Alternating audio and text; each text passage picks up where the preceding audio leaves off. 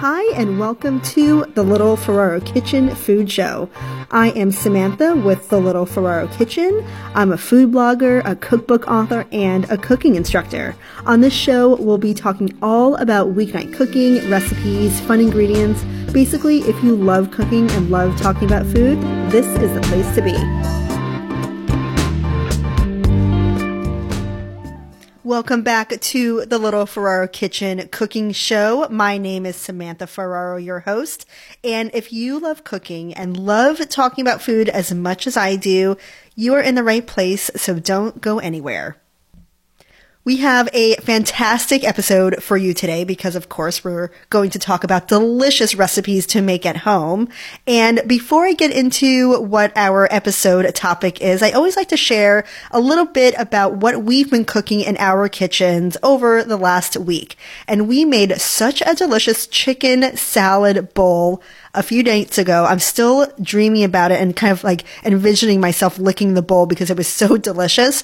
But what we made was kind of a play on a chicken satay. So if you're familiar with that Thai dish, most Thai restaurants have it. It's a chicken satay. And usually you would order it and it would be uh, chicken pieces that are skewered onto a small wooden skewer. And there's lots of really delicious flavors, bright flavors, umami. There might be some coconut in there or a peanut sauce. So I took that idea and I kind of ran with it and I didn't follow a recipe. And what emerged was a really fun play in a big salad bowl. So lots of flavors, lots of textures. And what I did was I took some chicken thighs, boneless, skinless chicken thighs, and I made a sauce to marinate it in. And what I did was I took about a half a can of regular coconut milk and I mixed that with some ginger, some garlic, a little fish sauce. I really like fish sauce. It offers a really nice salty bite to it. It doesn't taste fishy, but it has a really nice depth of flavor. Just a few little shakes in there. And I also add a little lime juice, a little sriracha just for some heat because I like that that. And then to get that beautiful golden color that we normally see on chicken satay, I added a little curry powder. And I, if you didn't have curry powder, a little turmeric would be fantastic. And I just whisked that together. I poured about half of it onto the chicken and it was so delicious that I saved the other half to use as a topping because it had such fantastic flavor. And then as I was prepping the rest of the dinner, I let that chicken marinate in that beautiful sauce. I put it in the fridge for a little while. And then I used a grill pan just like you would grill those chicken satays. And I took those chicken thighs and I took my grill pan, I oiled it and I just grilled in a really high heat to get those really nice marks, just like you would see on a skewer of chicken satay. And it was fantastic.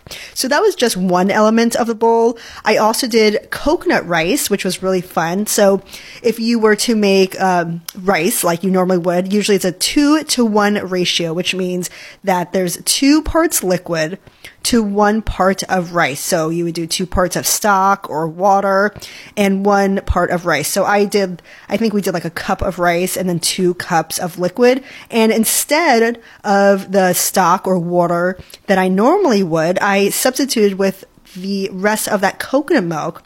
And at that point, there was more water in that can than milk, which was perfect. And it made the most delicious uh, coconut rice that was really lightly fragrant. It wasn't overpowering. It was just like, hmm, what is that?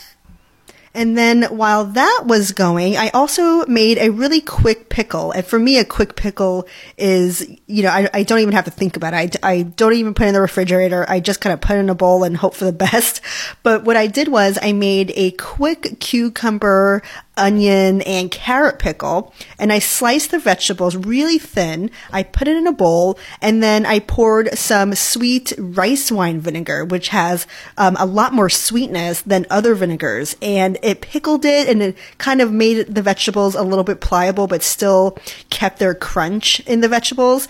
And the combination of the kind of sweet rice with that charred chicken with that coconut flavor and the bright pickly vegetables. And then I had some salad greens to go with it. It was absolutely fantastic. And I also had a peanut sauce that I made. I've talked about it previously and I will link my recipe for the peanut sauce, but really almost the same thing that I did with the coconut marinade. I just took some peanut butter and I added a lot of those same flavors. So ginger and garlic and lime juice and fish sauce and sriracha, or if you don't like heat, you can take it away, and a little fish sauce and soy sauce. And I take some warm water just to thin it through. And I blend it until it's a nice pourable consistency. And I just pour that and drizzle it all over my salad. And it was absolutely fantastic.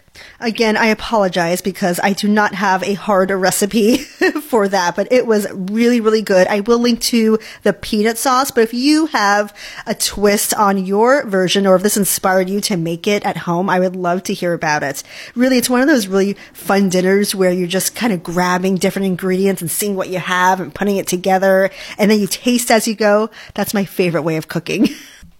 Now on to this week's episode topic. We are a week away from Valentine's Day. Now we stay home for Valentine's Day because one year we went out on, I think it was like the 13th or the 15th, and we thought, oh, everyone already went out to dinner. Let's just go out to dinner. And it was so busy. so we vowed ever since to never go out the weekend of Thanksgiving. And instead, we enjoy time at home and we are cooking. And now I am going to tell you some of my favorite recipes to make that are romantic, delicious, and so comforting. It wouldn't be a proper Valentine's dinner without starting with some lovely appetizers. And the first thing that I can think of that is so quick to make and really impressive is Spanish garlic shrimp. We had a very similar recipe when we were in Spain a few years ago and have been making it ever since. And it's a breeze to make. So what's so delicious about this recipe is that there is a good amount of garlic, a good amount of olive oil, and paprika to give it a little smokiness and a little color as well. I also like to char some lemon and add that as well. And the combination of the garlic and the lemon and that lovely fresh shrimp with the spices is so fantastic. And I like to get some crusty bread and just dip into that flavorful oil. It is absolutely delicious. So all you have to do is get a really hot skillet, slice some garlic, add a good amount of olive oil, add those garlic in, and then get that nice and crispy. And then I like to stir in some smoked paprika because I love that smoky flavor. Add in the shrimp and then just cook the shrimp until they just turn pink. A good rule of thumb, I've said this before, is if it uh, turns into a C, that means the shrimp are cooked. But once those shrimp start to curl and curl into an O, that means they are overcooked. So you don't need any more than maybe two to three minutes at the most in total, depending how big your shrimp are. And then once that's done, you can add it to a serving platter with some bread and some lemon wedges. And it's such a delicious, easy appetizer. Another favorite appetizer are oysters. Now, normally we would eat raw oysters for Valentine's and they are absolutely delicious. And we are so lucky to live very close to Taylor's Shellfish where we can get the freshest, most delicious oysters. But have you ever tried baking your oysters or charbroiling your oysters? It is a whole other world once you get those oysters nice and charred. And it's a little bit more work, but once you shuck your oysters, it's pretty easy from there. So get some shucked oysters, and then all you have to do is just make a really simple compound butter. And I've made it, you know, I didn't even have to make a compound butter. I just kind of add the ingredients on the oyster. But what you have to do is once your oysters are shucked, you take a few little knobs of butter and put that on the oyster. And then I like to do a little shake of paprika or cayenne if you like a little bit more heat and grate or chop some garlic and then add a little garlic to each oyster. And then I also like to add some lemon zest or if you have some lemon juice, just squeeze that over. And then I put it right under a flaming hot broiler. And I just let that crisp up a little bit, just a little bit it until the juice in that oyster starts to bubble. I mean, no more than a few minutes. And then remove that from the oven and then finish it with some grated Parmesan cheese and some fresh herbs such as parsley or basil. And it is so delicious. The butter and the oyster make their own sauce in the shell. And once you, you know, slurp that oyster up and then you drink some of that liquid, oh, it is so good. Now, this next idea is something I could eat every single day and be happy. And, and, honestly, even in the winter months, this is something that we eat, I would say at least once or twice a week. And in the summer, probably five days a week. I'm not even kidding. But it is my roasted cherry tomatoes with burrata and a little basil oil. It is so easy to put together and everyone always raves about it. All you have to do is take a pint of cherry tomatoes, doesn't matter what color they are, and then I put that in a small to medium baking dish. If I have a shallot hanging around, or I have a few garlic cloves, or a small red onion, I will chop that up and just throw that in.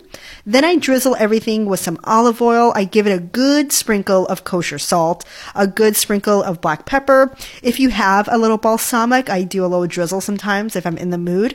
And then I pop that in a really hot oven. I think it's like 425 is what I normally do.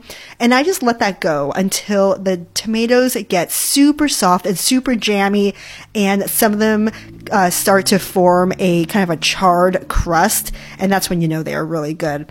And it'll be smoking hot when you take it out of the oven, and the oil will be bubbling, and the garlic will be super caramelized and sweet and tender. And then what I like to do is I take some burrata cheese. And if you're not familiar with what burrata cheese is, it's really similar to mozzarella cheese, but instead, burrata is a ball of mozzarella, but inside has a really soft cheese.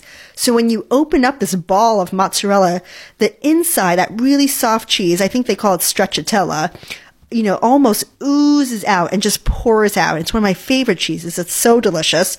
And because it's so soft, I don't often cook with it. Instead, I will put it on something. So I'll put it on a salad or something that's warm because the warmth of your dish will slowly melt that cheese and it is lovely.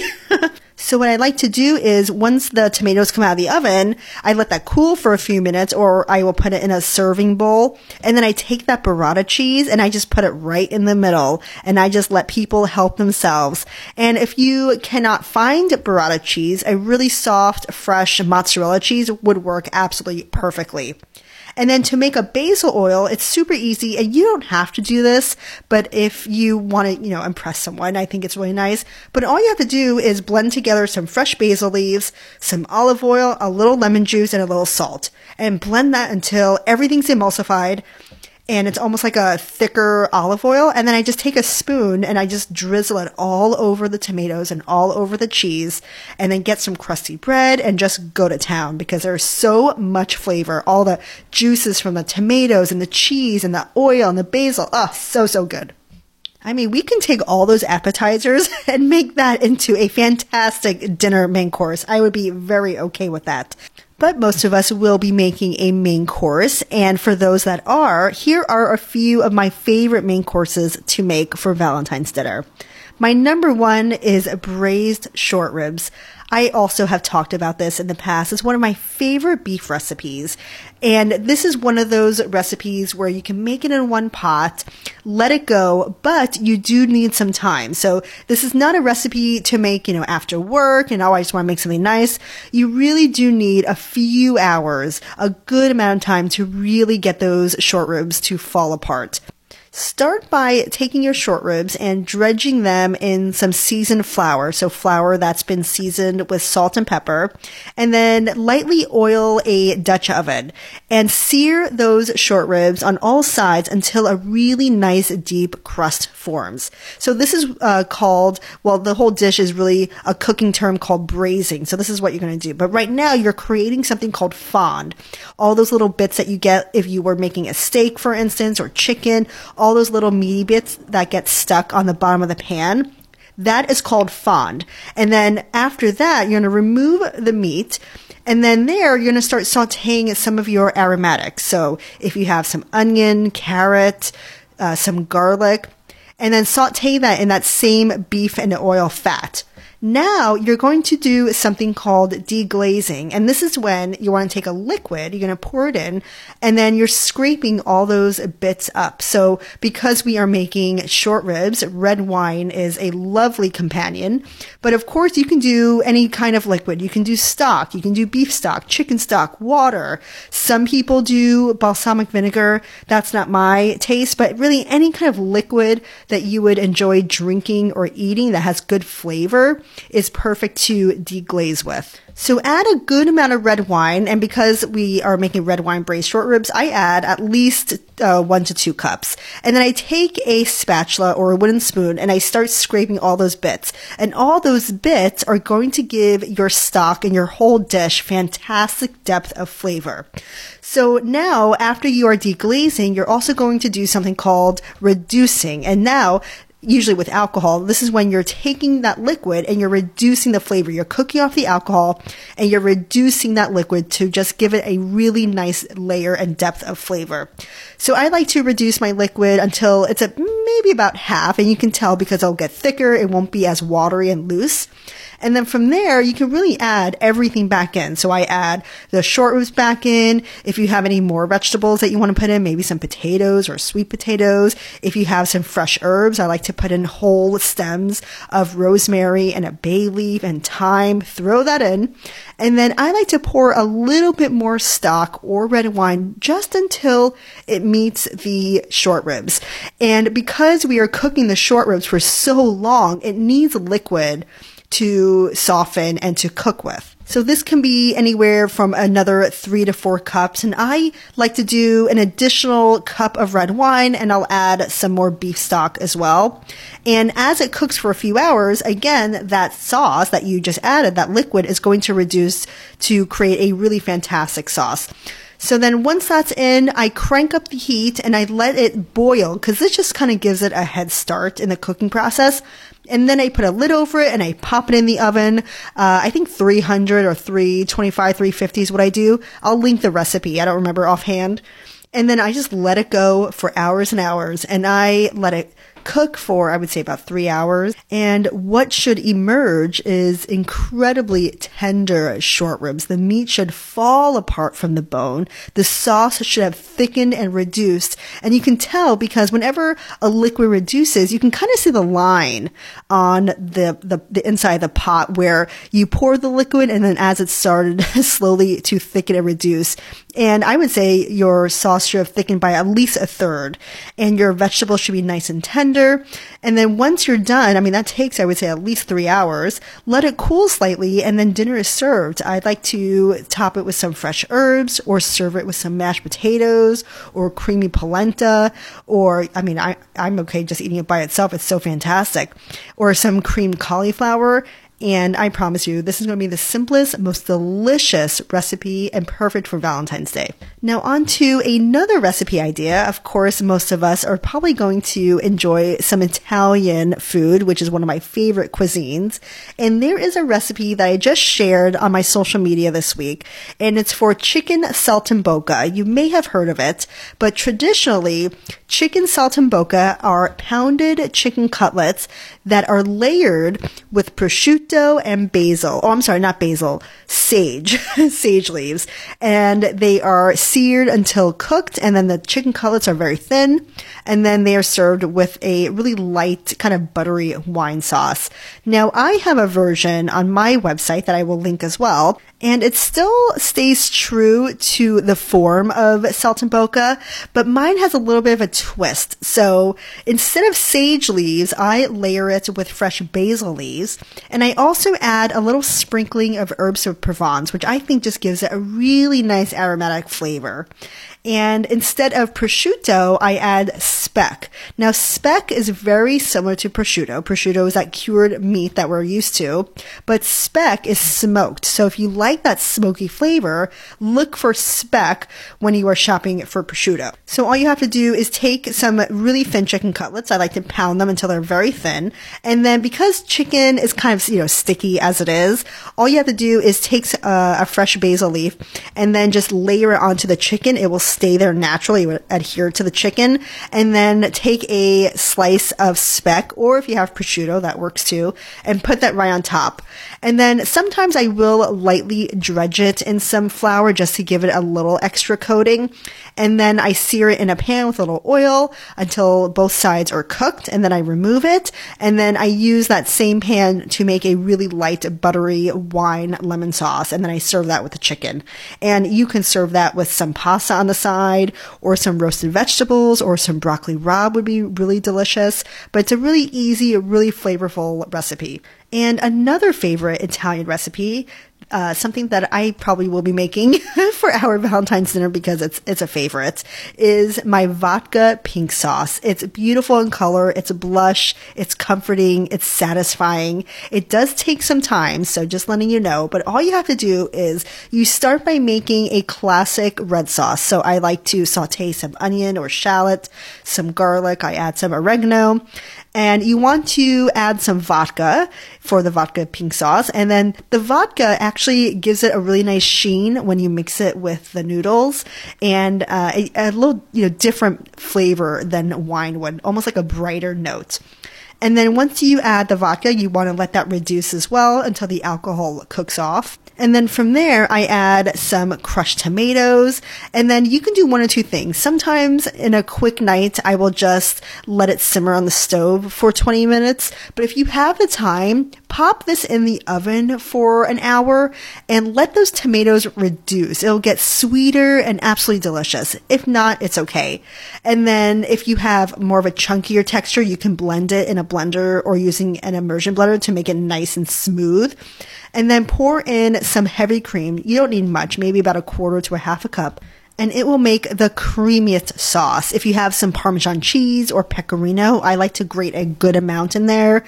And if you have any fresh oregano or some red pepper flakes, that would be absolutely fantastic as well. And then for pasta, I like a really big hearty noodle for this. So a rigatoni or a penne or even shells would be really awesome because the sauce is a little bit on the thicker side. So it can handle a big pasta that it wants to cling to. And then from there, I just serve it as is. I add a little drizzle of olive oil on top. And of course, I always like to, as I say the marriage is to mix the sauce with the pasta. So once you cook the pasta, you want to add it directly to the sauce and just toss that together. So all those little nooks and crannies get coated with the sauce and it is such a comforting, satisfying dinner. I can, another thing I can eat almost every day. Have I said that before? And of course, it wouldn't be Valentine's Day without ending on a sweet note. Some of my favorite desserts. And here's the thing. I'll be honest with you. If we're cooking for at least two meals and two courses for Valentine's Day, I'm getting dessert out. I'll be honest with you. Usually dessert is something that I will pick up from a local bakery or the store the morning of or the day before because we've been cooking all day. I think I think we deserve it. However, if you do insist on making your own dessert, and I always applaud you if you do, I would just suggest to plan ahead because usually desserts take a little bit longer than a dinner, and you might have to plan ahead. So, some of my favorite dessert recipes is of course tiramisu, one of my go-tos always. But tiramisu is a lot of work. I will include a recipe link to my amaretto tiramisu, but it's a lot of work. You need to layer ladyfingers. You need to make a sabayon, which is a thickened egg yolk cream. And then you also have to make a whipped cream and then you layer it all together and it needs to sit in the fridge for at least eight hours. It's not something that you want to make the same day, but I will add a link. It's worth to make it. Just plan ahead. And another favorite recipe, which is a little bit easier but also takes some time, is a Basque cheesecake. Now, this is uh, not a traditional cheesecake that we are used to, but it is inspired from the Basque area of Spain, which borders France. And a few years ago, we were lucky enough to attend this small restaurant. It's called La Viña that invented this Basque cheesecake. And now it's this really well known tourist destination. And what a Basque cheesecake is, is, well, where it's from, but also the style of cheesecake. It's a crustless cheesecake that is cooked in the oven for a long period of time. And what happens is the very top of the cheesecake uh, creates this um, almost like this really deep caramel, almost burnt layer. They also call it a burnt cheesecake, but it's one of those flavors where it's like a caramel, where it's like burnt but sweet. It's not bitter at all.